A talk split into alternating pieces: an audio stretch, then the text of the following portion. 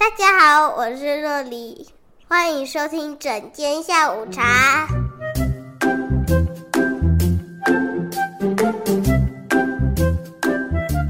Hello，大家好，我是周周医师，欢迎来到整间下午茶。嗨，大家好，我是轩哥。轩哥，你有没有觉得今天就是身边气势逼人？小紧张，小紧张。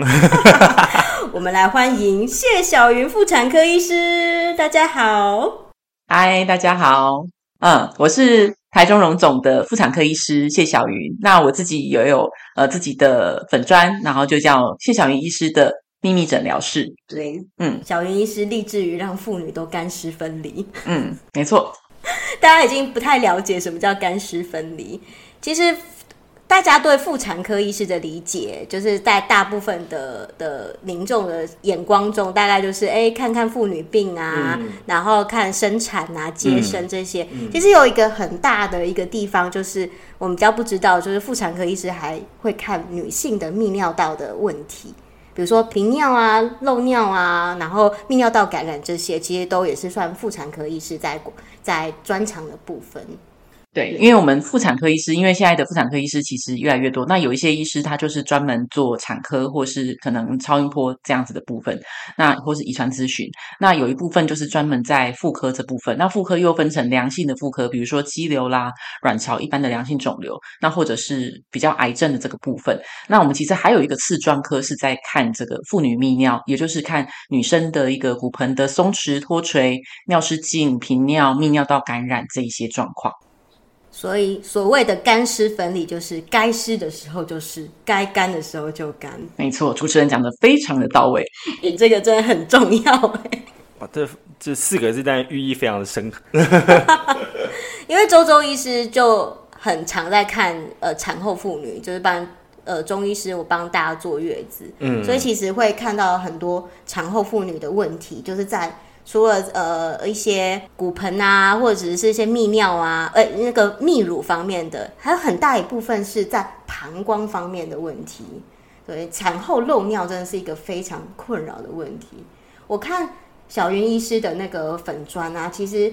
产后妇女大概有三成，然后在三个月内都有漏尿的问题。对，不过庆幸的就是大部分其实是可以恢复的，就是随着呃怀孕的呃产后的一个慢慢的恢复，大家会坐月子会休息，那肚子里面那个宝宝生出来了之后，负压也会减小，所以呃产后的一个调理跟这个压力的释放，我们讲生小孩其实就是一个压力的释放，你肚子里面那个重物不见了，所以你其实这个呃整个骨盆的一个结构会在慢慢的恢复，所以大部分的人其实还是会慢慢恢复的，并不会造成永久的尿失禁。所以永久的尿失禁大概会占会占多几成呢？这个很难估诶，因为大部分的产后其实就不太会一直看妇产科，因为他们可能就是生产完之后看完一次妇产科医师，然后他们可能就消失一段时间去育儿去了，然后等到再出现到诊间呢，可能就是小孩大了一点，或是进入更年期，然后这个时候再回过头去问他，就会说：“诶，你从什么时候开始有这些漏尿的症状？”他回想了一下，嗯，好像是生完老二之后。你跟他说：“，那你老老二几岁了？呃，今年上大学了。就是这个时候，他才会开始有时间去处理他自己的问题。所以，其实就诊，嗯，很大部分的妇女还是都是不要太严重，就先忍耐，然后真的是。”受不了的时候才去看医生，这样子。对，女人真的是很能忍的动呃生物，我们讲动物好吗？生物，对，也是啊，也是。对对对，生物。所以呃，为什么我觉得老天爷为什么要让女人生小孩？就是女人真的是很能忍，所以很能忍痛，很也很能忍受生活的各种不便。不不得已就要要讲一下，真的是史上最怕针灸的，就是男性。对，就是年轻男性，真的是超会干干叫的。哎对，我们又得罪了。我现在很抖，非常抖，抖到一个不行。所以大部分的产后漏尿都是会复原的吗？通常会改善，会改善，所以有办法回到之前吗？还是嗯呃，有点不太容易，就是取决于当然生产的时候的。嗯呃，生产的方式，自然产的产妇就可能她的漏尿可能是会比较严重，因为骨盆的一个压力是比较大，就是自然产的时候进阴道的生产，所以阴道的这个受力跟破坏是比较大的。那剖腹产相对来讲其实是比较好，所以的确剖腹产跟自然产是有不一样的。没错，没错。哦，然后是单就是生第一胎啊，第二胎、第三胎也是不一样的。对，生胎胎次越多，这个风险越高。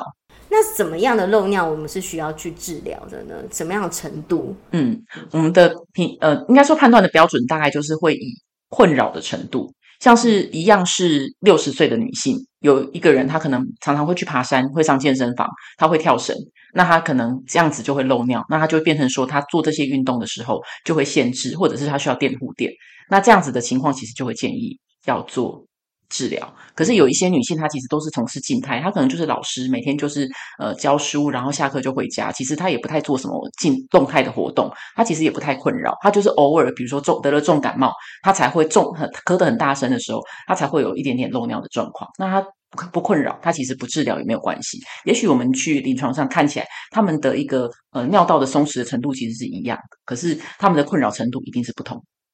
嗯，哦，所以还是要看自己，觉有有不舒服的时候，觉得影响到你的生活的时候，你就要开始做治疗。嗯，那治疗有分哪一些？其实我们大部分还是听到哦，比如说多运动啊，增加骨盆的肌肉啊，凯格尔运动这些的。嗯，嗯，其实很重要的就是除了运动之外，一个就是避免长期的负压。然后避免长期负压，这个有点抽象，我们再把它具体化一点。一个就是好良好的控制体重，就因为有一些人可能生产呃怀孕的时候可能就增加二十公斤，然后可能产后他可能也没有恢复，那就是长期的这个呃。重量就体重，其实就是对我们的腹部会有一个压力在。那可能产后这个部分，它恢复的就会比较慢。那再来就是有一些人，他其实有过敏性鼻炎哦，常常就是会打喷嚏、咳嗽哦，或者是他肺部可能有一些，比如说他可能是以前比较多的是肺结核嘛，那现在可能就是有一些慢性肺病的问题，或是抽烟，他可能久咳哦，就是常常会有对这个腹部的骨盆会有一个压力的存在。那还有常见，现在人非常常见，就是便秘。很多女生其实她可能不见得有生很多小孩，或是生产的时候有经历过特别的一个生产的不顺利，可是她就是可能便秘的状况很严重，那常常对她的这个骨盆，因为她便秘的时候不好上厕所，她就会往这个骨盆的地方施压，那也会相对的影响她的骨盆的稳定性，那就会引发一些咳嗽、打喷嚏的这种我们所谓应力性尿失禁的状况。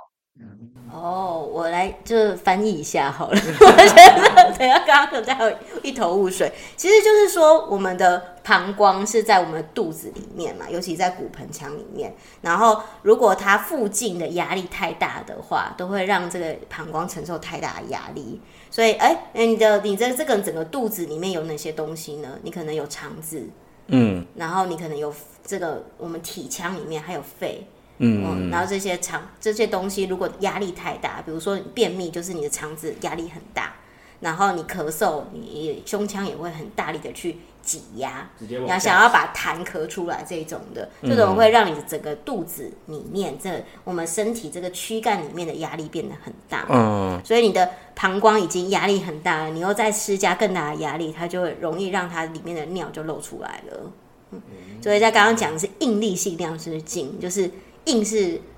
应用题的应，大家有没有写过应用题？就是力量太大，然后造成这个尿就漏出来了，这样子解释。那有应力性尿的的漏尿尿失禁，那应该还有其他种的漏尿的。对，成因吧。嗯，其他的还有就是急迫性尿失禁，嗯，那这个就比较常见于可能是更年期后的妇女，她可能怀孕后只是呃生怀孕生产后只是有一些频尿或是膀胱敏感的症状，那可能到更年期或是年纪更长之后，可能就会开始发现说哦。好像呃，出门就要去上一下厕所哈。有时候跟家人朋友出去玩，到了定点我就一定要去扫厕所，不然怕等一下突然尿急的时候会没有厕所在旁边，可能会憋不住哦，或者是就是甚至会有尿失的一个状况，非常的尴尬。那这种其实就是急迫性尿失禁。就是常讲讲的什么膀膀胱膜蓝啊，对对对，对，或者是很敏感，一点点尿都装不起来。对，以前有一句广告词就叫“被绑棒的嗯绑唔绑紧紧”，就是唔绑紧紧，就是你不想上厕所的时候，它又非常的急迫，让你想要赶快去，就是找到厕所，然后去把它尿出来。就是变人说，这个膀胱有点不听话这样子吗？对。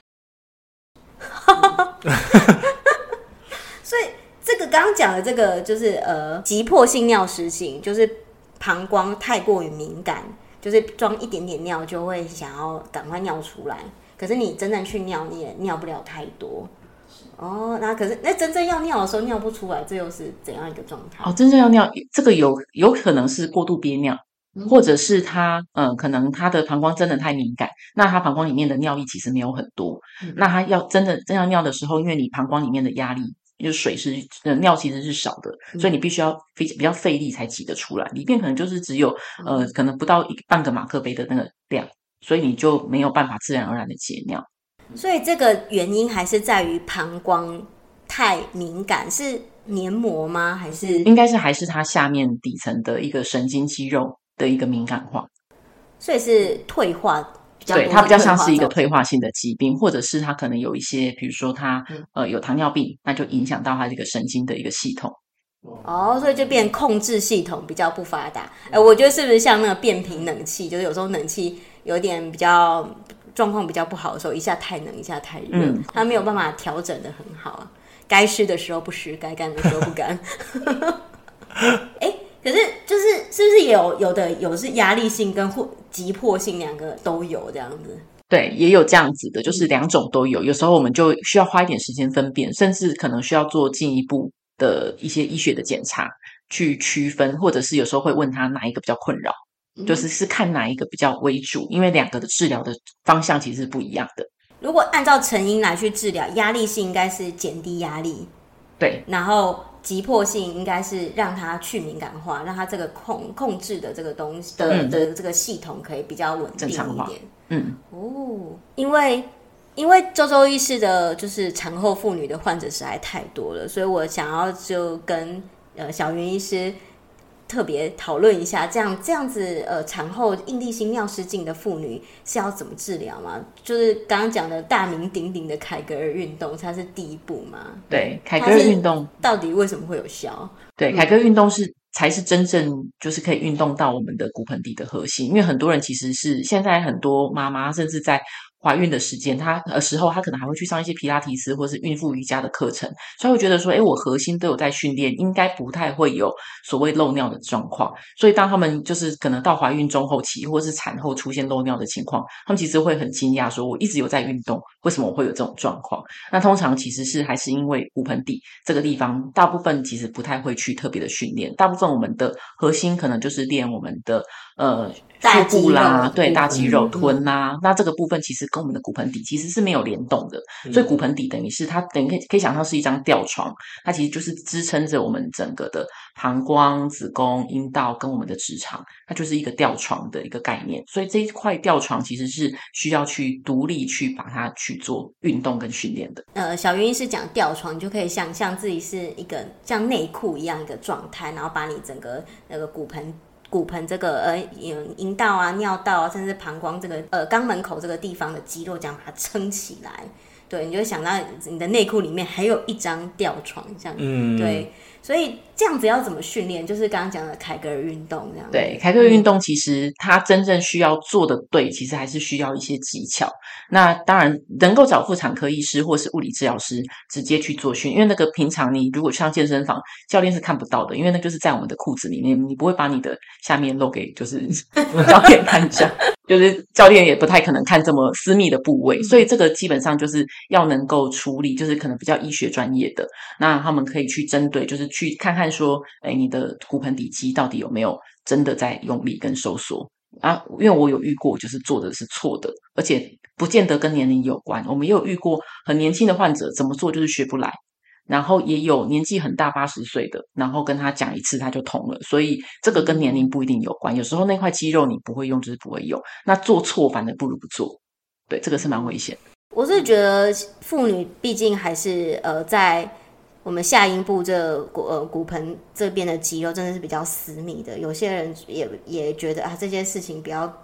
这么尴尬，不敢不好意思讲。甚至周周医师在诊间都经常鼓励患者去做。子宫颈膜片这种都还要我这样子一个一个去说，哎，你有没有做过？要记得去做这样，所以这个真的很难启齿哎，所以可是它又很重要，对，我觉得这还蛮需要推广的哎，就是大家要多多了解自己下面，对，多多关心他，对，真的要多多关心，多多关心他，嗯。所以说，如果你不知道自己怎么样训练你的骨盆底肌的话，所以其实就是找妇产科的泌尿科医师。妇产科医师，然后泌尿科医师，嗯、呃，因为泌尿科医师有分，就是有一些大部分的泌尿科医师可能以男性为主，嗯，反正他们的女生也不见得很熟，嗯，对，他们的看女性的这个功能的其实是比较小众，嗯、对，所以可能要上网或者是稍微打听一下哪一些医师是比较专门看妇女的这个部分，就是。寻找妇产科，然后泌尿专科的医师，嗯、对，就进就是这个，毕竟还是蛮专业的，而且它又好重要。如果真的有问题的话，就是真的要寻求专业的协助，这样子。嗯，哎、嗯欸，如果凯格尔运动这些保守性的运动已经没有用的话，嗯，那怎么办呢？啊，进一步当然有其他的就是像是手术，可是刚刚我们有聊到说，就是呃膀胱过动，或是说诶急迫，就是尿急，有时候真的嗯、呃、吃过一些药物哈，有我们现在有很多的药物可以去改善这个。呃，膀胱敏感的一个状况，就是让膀胱比较放松，让它不要那么紧张。很像说摸摸它的毛，跟他说：“好，你你其实现在还可以再憋尿，你放松，你不要紧张。”对，那这些药物呢，它还是呃，有些人有效，那有些人虽然有效，可是可能会有一些副作用，尤其是长辈。那我们因为这个膀胱过冬，它会随着年纪越大，它的发生率越高，所以他们可能本身已经在吃很多三高的药物，然后再加上这些膀胱过冬的药，有时候他真的是没有办法。负荷这样子的一个副作用的状况，所以我们现在是有一种就是结合中医的理论，就是有一个叫经皮近神经电刺激。哎，我在看那个小云医师的那个粉砖，那看到照片我很兴奋呢，因为我看到针灸针。对，就是我唯一会的穴就是这个穴了，就是叫三阴交穴，其他的穴我都不会。来，我们来那个科普一下，三阴交穴就在小腿的内侧，脚踝上面。对，然后。我我稍微看了一下，它其实不一定是在三阴交上面啊，可是它是在呃我们中医一个脾经，我们脾的呃脾胃就是脾气很好的那个脾，然后脾经上面，那这个脾经其实在中医的循行是话，它其实会到上面到那个我们女性的一些妇科的部分，所以它其实就是会连上去的。然后它其实跟呃大体解剖上面的一些刚刚讲的一些神经的传导是非常有关系的。那小明星是要不要给我们介绍一下？我科普结束了。那我们就是呃妇女泌尿科应用的这个部分呢，也是就是利用三阴交穴这个取穴的一个原理，然后会接上一台小小的机器，大概就是比手掌再大一点点，那会接上一个电流的贴片。然后跟接上那个针灸针，那会有一个电流在里面循环，然后刺激我们的三阴交穴，大概三十分钟。然后每一次三十分钟，连续大概两个月到三个月，那会改善一些膀胱敏感啊、过动啊，或者是那种急迫的一个现象。其实就是用这个方法去，就是稍微调教一下这个膀胱的控制系统。是，对，因为毕竟都也是神经有关相关的。对。好有趣哦，中西医结合哎，那其实一个电针的概念呢。对，那刚刚有问一下，感觉它又多了一些，真的是电流传导，因为会有麻麻的感觉嘛？会有一点点刺刺，因为我们自己其实有互相针针过，就是我们都不是中医，只有这样，只有就是有互相练习过，对，然后就是会觉得有一点，就是真的是电流通过，然后有时候脚趾头会有不不自主想要摆动。就是会往上伸展的一个状况，然后就是我们会，因为我我我有请教过中医师，就我们自己医院的中医师，他是说就是有一种就是得气，就是就是可能那个气是有走到脚底的，所以我自己是会用这样子的方式，因为针进去我也不太确定到底那个穴位到底是不是到了，然后病病患会不会有感觉，因为。刺进去，呃，接上电流的这个装置之后，它其实就是会觉得，哎，有一点，呃，热热、刺刺、麻麻的一个感觉。那我会再问一下，说，哎，那个感觉，可能你的脚趾头啦，或是脚底足跟的地方有没有一些感觉？那通常我会确定说病患有感觉，我再把那个机器开始 setting，就是三十分钟开始倒数这样子。我觉得小云医师蛮。蛮专业的，在 在中医方面，因为其实呃中三阴交它这个穴位其实蛮大的，就就不用太，就是不太会说它的穴穴区很大啦，嗯、所以其实不用说一定要在哪一个点上面。其实我们有一句话叫离穴不离经，嗯，就是你要在那个范围内，就好像是你这个高速公路，你这条同一条高速公路，你在哪一个哪一个休息站，其实都会可以连通的。然后刚刚讲的，其实皮筋这个穴道也是在脚趾的内侧，就是脚掌内侧。所以你刚刚说到脚掌啊，甚至到脚足跟这个地方，其实都还蛮，其实是有有有通的这样子。嗯，所以你有确定表示你是很在意你这个穴位到底有没有在对的地方，而不是就是针进去而已。对对对，因为我希望就是他坐在那边三十分钟，又花了。不少的钱，因为这是自费的项目。嗯，对，因为健保没有给付这一块，嗯、所以我会怕说病人做了没有效，那就是这个这个效果会打折。嗯，对对对。其实周周医师在临床其实也还蛮常用三阴交或是这个刚刚讲的脾经的穴道来治疗妇科相关的问题。比如说呃经痛啊，或刚刚讲的就是产后的的尿失禁，其实我也会整，是真的有用。嗯，欢迎大家来找周周医师，还有小云医师，直接垫下去。未完待续，敬请期待下一周哦。